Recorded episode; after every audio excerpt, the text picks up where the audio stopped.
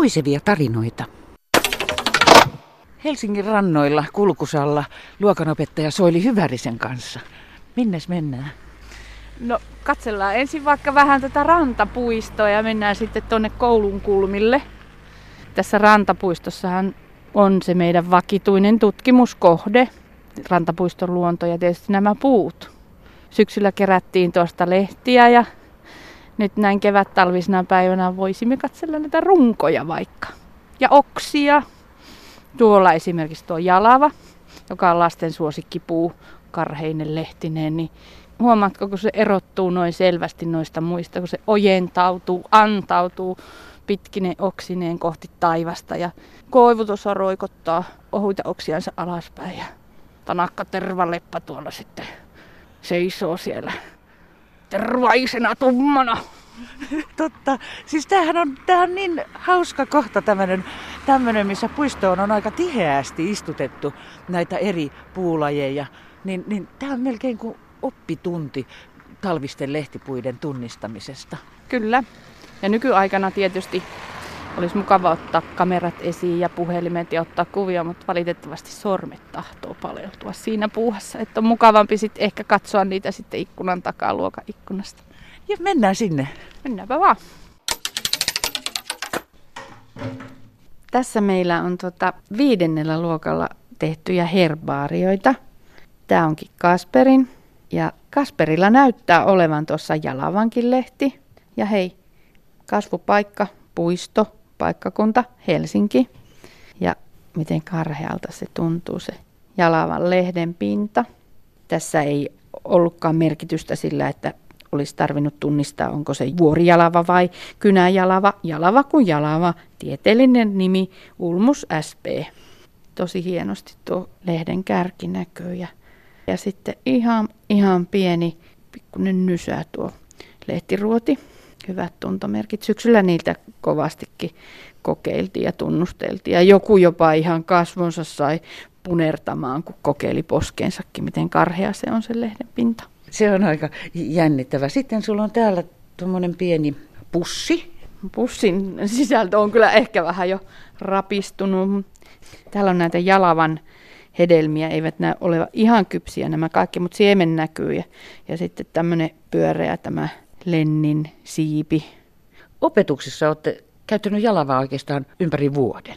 No jalava sattuu tuossa matkan varrella olemaan ja lähellä, että äkkiä päästään jalavien luokse.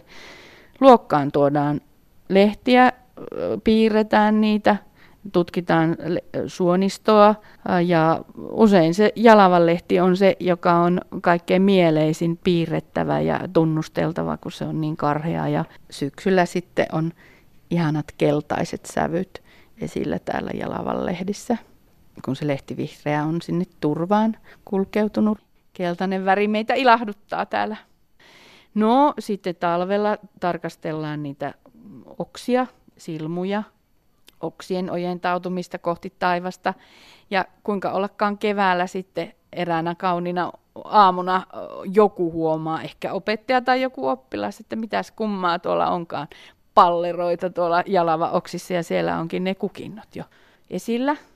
Ja sitten vielä hei, Viimeistään kevätjuhla-aamuna huomataan, että katuvarret, etenkin tuolla rantapuiston lähellä, ovatkin täynnä jotain kummallista roskaa, joka ei kuitenkaan ole ihan mitä tahansa roskaa. Siellä on niitä jalavan kypsyneitä hedelmiä. Kerran toin niitä luokkaan kevätjuhlaan pöydälle ja siinä oli hieno symboli siitä, miten vuoden työ on kantanut hedelmää. Tässä Kumpulan kasvitieteellisen rinteessä Vallilalaaksoon päin kasvaa kynäjalava. Se on kasvitieteellisen puutarhan ystävien puheenjohtajan Pertti Uotilan yksi puista ilmeisesti. No kynäjalava on puu sen takia, että olen lapsuuteni kasvanut Vanajaveden rannalla. Se on niitä ainoita paikkoja Suomessa, missä sitä paljon on ja, ja, tota, ja on moneen kertaan sitä kartottanut ja mittaillut niitä ja seurannut tätä. Että että se kuuluu kyllä ilman muuta siihen sarjaan. Kynäjalava on tällä hetkellä vielä nyt lokakuun puolessa välissä, niin se on ihan vihreä vielä. Mehän ollaan puutarhassa tällä hetkellä, joka tarkoittaa sitä, että nämä ei täällä nyt ihan vastaa sitten niin kuin sitä luonnontilasta. Kyllä kynäjalvakin on ruvennut jo ruskaa saamaan, mutta ei se nyt niitä ensimmäisiä on, muuttuu keltaiseksi. Tämä vihreätä se voi olla luonnossakin vielä. Ja, ja tämä alkuperä on joka tapauksessa luonnossa. Tuossa nimilapussa niin siinä on punainen väri, joka johtuu siitä, että tämä on Suomessa uhanalainen kasvi. Tämä on sitten niin kuin suomalaisen kannan siemenestä tänne kasvatettu. Ja jos mä oikein muistan, niin toi, en mä tuon numeroon muista, mutta mä, ainakin mä tiedän, että mä oon tänne tuonut siementä tuolta Hattulasta. Nämä voi olla niiden puitten jälkeläisiä. Meillähän on kaksi, kaksi jalavaa, siis on kynäjalava ja vuorijalava. Ne on niin kuin erilaisia sillä lailla, että kynäjalava on keskittynyt rannoille. Sitä on Kukemäenjoen vesistön isojen järvien rannoilla. Ja sitten muuta, ja Lohjajärvellä. ja sitten muutamissa paikoissa tämmöisissä purovarsi- ja jokivarsi paikoissa. Vuorialava on sitten niin lounaisempi, että sitä on Ahvenanmaalla ja sitten Varsinais-Suomessa ja tässä Uudenmaan rannikon tuntumassa ja se on selkeä semmoinen niin kuin kuivemman lehdon, lehdon puu. Että, että no tällä, molemmat, on, molemmat on harvinaisia, mutta, mutta tämä ilmaston lämpeneminen – Ainakin viime vuosien ja vuosikymmenten kesien lämpömyys on aiheuttanut sen, että kumpikin niin kuin on siementänyt varsin hyvin. Ja niin kuin tuossa aikaisemmin totesin, niin vuorialava siis on selviää erittäin paljon lähitaajamien näistä istutettujen puiden siemenistä niin lähimetsiin ja muualla, mutta kynäjalva on ollut niin kuin semmoinen, että sitä jostain syystä ei ole suosittu koristepuuna samalla lailla kuin vuorialavaa. Se on semmoinen vähän, vähän ränsistyneen näköinen niin vuorielvaan verrattuna. Ja sitten tässä kynäjalvassa on hyvin usein niin lehdissä erittäin runsaasti semmoisia äkämäpunkkien aiheuttamia niin kuin nystermiä näkyy. Näissä ei ole, tässä näköillä on puhdasta, että tässä ei ole semmoisia. Eli se on vähän semmoinen, semmoinen niin kuin rainasen näköinen, tota, ja se, ehkä se on se syy siihen, että sitä ei ole yhtä paljon käytetty koristepuuna. Ennen kuin nyt sitten vasta viime vuosina ja ehkä vuosikymmeninä sen takia, että kun se nimenomaan on uhanalainen ja Suomessa hyvin harvinainen ja tuolla etelämpänäkin niin on harvinainen. Ja vuorilava taas on erittäin yleinen, yleinen sitten kun mennään tuonne Suomesta etelään, niin, niin tämä on niin semmoinen vähän, vähän niin kuin erikoisempi meikäläinen puu ja sen takia sitä on sitten ruvettu istuttaa aika paljon, että esimerkiksi tuo Hämeenan seudulle, siellä on luontaisesti kynäjalavaa Vanajaveden rannoilla – niin siellä on nyt ollut parinkymmenen vuoden aikana on tievarsipuiksi istutettu, istutettu kynäjalavia, kun aikaisemmin niitä ei ollut. Tämä on semmoinen puu ja hyvin, saattaa tulla hyvin vanhaksi ja isoksi. Tämän runkoon vanhemmiten tulee sellaisia silmukertymiä ja niistä tulee pahkoja. Että se on semmoinen myhkyräinen, myhkyräinen runko ja, ja semmoiset käppyräiset okset, jotka siirrottaa suoraan niin kuin sivulle ne paksut oksat ja sen takia se kynäjalava muodoltaan on, se latvus on usein on niin kuin korkeuttaa leveämpi, kun taas suorialava on sitten tämmöinen kapeampi, kapeampi latvuksinen. Todella niin kuin tämä oli aikoinaan harvinainen, että tämä on aika paljon kartoitettu Suomessa, tutkittu moneen kertaan, nimenomaan siellä Vanajärvellä, mistä on kaikkein eniten niitä puita on laskettu siellä moneen kertaan. Mäkin olen tehnyt sitä ja, ja ne oli aina siis ne keikkuu jossain siellä sadoissa ja tämmössä niin kuin ne yksilömäärät ja siellä oli isoja puita ja ihmeteltiin aina, kun ei tullut niin kuin nuorennosta ei tullut lainkaan. Että ehkä osittain johtui siitä, että kaikki rannat oli laidunnettu ja karjaneet tallassa ja söi. Mutta se on vain osa. Ja niitä olisi pitänyt tulla senkin takia tavallaan, että tämä tekee juurista vesoja, mitä taas vuorialava ei tee juurivesoja, mutta tämä tekee. Ja, että, ja usein onkin niin, että semmoisen ison puun lähellä on sitten useita pieniä niin kuin tulossa. Mutta sitten tilanne rupesi muuttumaan niin, että tuossa että parikymmentä vuotta sitten niin, niin rupesi olla näitä taimia aika paljon ja, ja nyt, nyt tässä viimeksi kun mä laskin ja arvioin sitten ne Vanajaveden kynäjalvat sieltä, niin mä arvelin, että niitä on noin 5000 enintään voisi olla. Ja sitten muuden valkeakoskelainen kaveri sitten kulki erittäin tarkkaan ne kaikki rannat tässä parin kolme viime vuoden aikana ja ja hän päätyi 10 000. Mutta siinä on mukana sitten kaikki pienetkin taimet, että, että tosiaan se on, se on hyötynyt kovasti tästä viime aikojen lämpenemisestä. Sillä menee sillä lailla hyvin.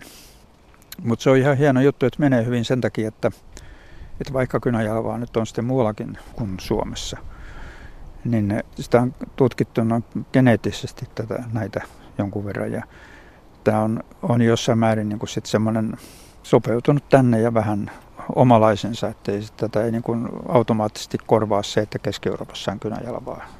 Tämä on kuitenkin meidän, meidän oma. Valtavan mielenkiintoista. No se on mielenkiintoinen puu. Tietysti sitä, kun on katsellut koulupojasta lähtien, niin ja asun, asunut kynäelävien juurella, juurella pitkät, pitkät ajat. Kyllä tämä on ihan oikeasti se on, se on semmoinen hauska puu. Ja jalavat yleensä on, vuorijalava myöskin, ne on ihan hieno puu. Ja niistä on, Englannissahan niitä on paljon ja noista siellä on kirjoitettu kirjakin jalavista oikein tämmöinen ja iso, iso kirja. Ja se meilläkin olisi varmaan aiheellista. Mä parin kertaan kirjoittanut semmoisen katsauksen Kynäjalavasta Suomessa, että sen näet kaikki paikat käynyt katsomassa ja mitä ja laskenut puut ja kulkenut ne sillä lailla läpi. Ja, ja tosiaan näkyy tämä, että, se niin kuin, että joku tämmöinen uhanalainen kasvi on, mikä, millä tavalla on mennyt paremmin nyt kuin mitä aikaisemmin. Se on ihan hauska, että näin on. Soitinrakentaja Anders Liljeström. Kuljetaan täällä talvisessa iltahämärtyvässä kaivopuistossa. Sinulla on tähän paikkaan jokin aivan erityinen kytkös. Kerro siitä. Noin kahdeksan vuotta sitten erään soitinrakentaja kollegan kautta sain kaivopuiston jalavaa, josta sitten ollaan tehty soittimia. Ja siinä on tarina, että täällä aikanaan oli valitettavasti sellainen kuolemantapaus, että lenkkeilijä kuoli kaatuneen puun alle myrskyllä ja, ja sitten tota, päätettiin kaataa niitä vanhimpia puita ja lahompia puita. Ja sitten silloin kaadettiin myös viisi jalavaa. Ja kaikki kun ne kaadettiin, niin huomattiin, että yksikään niistä ei ollut laho. Kaikki oli ihan ehjiä sisältä. Ja, ja sitten mutkan kautta ja yhden ystävän kautta, niin niitä päätyi sitten soitirakentajille. Ja, ja ne on tosiaan kuivannut sen 15 vuotta. Ja mä sitten ostin yhdeltä Artolta sitä, sitä puuta ja, ja sitten myin sitä eteenpäin myös muille rakentajille. Ja, ja se on kaivopuiston jalavaa. Mihin sinä sitä käytät ja minkä takia just jalavaa? Jalava soveltuu soittimiin hyvin, se taipuu hyvin, eli voi tehdä akustisia kitaroita, ää, sivuja, pohjia. Voi tehdä kauloja, siinä on vähän samankaltainen rakenne niin kuin, niin kuin vaahterassa tai vastaavissa vähän kovimmissa, niin kuin saarni myöskin, niin tota, monenlaisissa osissa, missä perinteisesti käytetään esimerkiksi vuorivaahteraa, niin se voi korvata kotimaisella puulajilla ja lavalla. Tämä on sillä kiva lähteä tekemään tämmöisestä puusta, millä on joku tarina. Että tämä käsityöläisyys ja, ja ylipäätään se, että tehdään niin kuin yksittäisiä kappaleita, niin se paljon toimii jotenkin semmoisien mielikuvien kautta. Ja sitten kun sillä puulla on jo tarina ja se voi kertoa, että se on seissyt tässä kaivopuiston rannassa, kun tätä kaupunkia on rakennettu. Ja nyt se on päätynyt tähän soittimeen, joka menee jollekin tietylle, niin siinä, siinä on lisäarvoa sille, sille soittimen tilaajalle. Ja myös itselle siinä on semmoinen erilainen fiilis, kun jos käyttäisi jotain muuta puuta, joka on tullut vaikka ulkomailta. Sitä ei ikinä tiedä, missä se on kaadettu. Ja varsinkin nyt, kun soitimaailma on muuttumassa ihan kertaheitolla vaikeaksi, koska tällä hetkellä lakialoite on mennyt läpi, joka kieltää kaiken ruusupuun, kaiken bubingan kuljettamisen maasta toiseen ilman tällaisia sitespapereita, joka todistaa sen laillisen alkuperän. Niin nyt nämä puut, mitä, mitä meillä on, mitkä on vanhoja, mitkä on kuivia, mitkä on sen kokoisia, että soitinrakentaja voisi käyttää, niin nyt ne nousee arvoon arvaamattomaan. Ruusupuuta salakuljetetaan tällä hetkellä maailmassa eniten, enemmän kuin norsun luuta. Ja siellä on monesti rikollista toimintaa taustalla. Mafia järjestää huutokauppoja, jossa kaupataan näitä ruusupuutukkeja ja sitten puukauppiaat tai ne, jotka ylipäätään sitten haluaa sitä materiaalia ostaa, niin voi saada vain tekstiviesti, jossa lukee osoite ja sinne paikkaan sitten mennään huutamaan ruusupuutukkeja.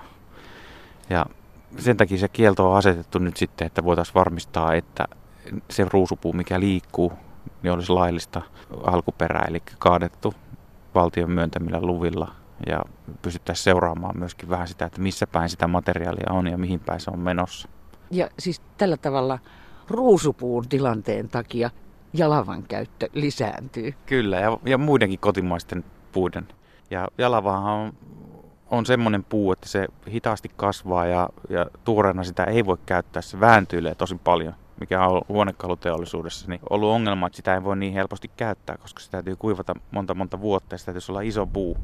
Mutta onneksi täällä on kaadettu niitä silloin 15 vuotta sitten, niin, niin siitä riittää ainakin mulle ja muutamalle muulle soitirakentajille sitten materiaalia. Missä niitä oli pidetty tallessa sitten? No ne oli yhdellä rakentajalla jolla oli iso, iso määrä niitä tukkeja. Se oli, ne oli halottu niin kuin neljään osaan ja sitten hän päätyi, että ei enää rakenna, tekee vain korjauksia ja soitti mulle, että onko kiinnostunut ostamaan. Ja mä ostin sitten ne tukit sieltä pois pakettiautollisen verran, verran sitä tavaraa ja sitten mä oon myynyt sitä myös eteenpäin.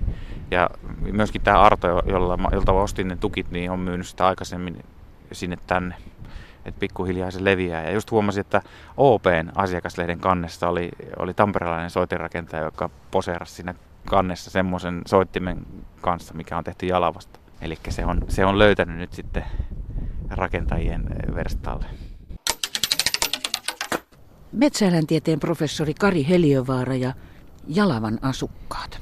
No tässä meillä on tosiaan Jalava edessämme ja Jalava on Suomessa, niin kuin tiedetään, aika, aika vähälukuinen puu, mistä seuraa se, että sitä ei kovin paljon hyönteistieteellisessä mielessä ole tutkittukaan.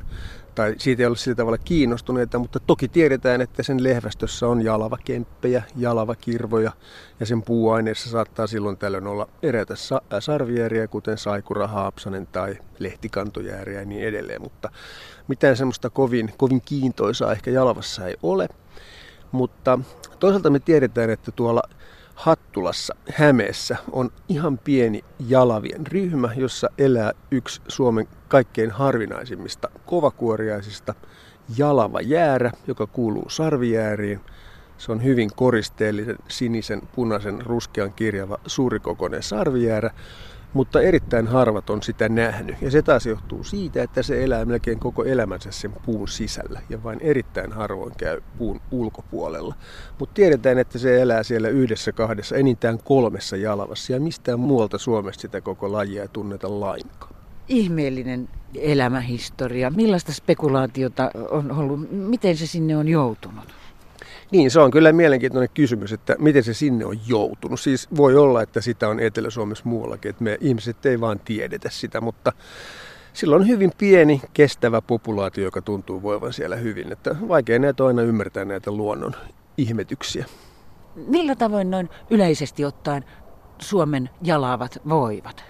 No vielä tällä hetkellä jalavat näyttää aika hyväkuntoisilta, mutta täytyy aina muistaa, että jalavalla on erittäin paha sairaus tai tauti, Hollannin jalavatauti, joka on hävittänyt jalavat kaikkialta Keski-Euroopasta, muun muassa Kööpenhaminan keskustasta, Lontoosta, Etelä-Ruotsista ja myös Venäjältä, Suomen toiselta puolelta. Mutta Suomi on säilynyt tämmöisenä ehkä onnekkaana saarekkeena. Hollannin jalavatauti ei ole rantautunut ainakaan vielä, vielä Suomeen. Ja se taas voi johtua esimerkiksi siitä, että jalavia on niin vähän Suomessa, että se tauti ikään kuin ei löydä tänne kunnolla. Ja toisaalta tämä Hollannin jalavatauti vaatii levitäkseen puusta toiseen tai maasta toiseen tiettyjä karnakuoriaisiin kuuluvia mantokuoriaisia, joita Suomessa ei oikein ole. Ei ole sellaista sopivaa lajia, joka voisi kuljettaa tämän sienen itiöitä maasta tai puusta toiseen Suomeen.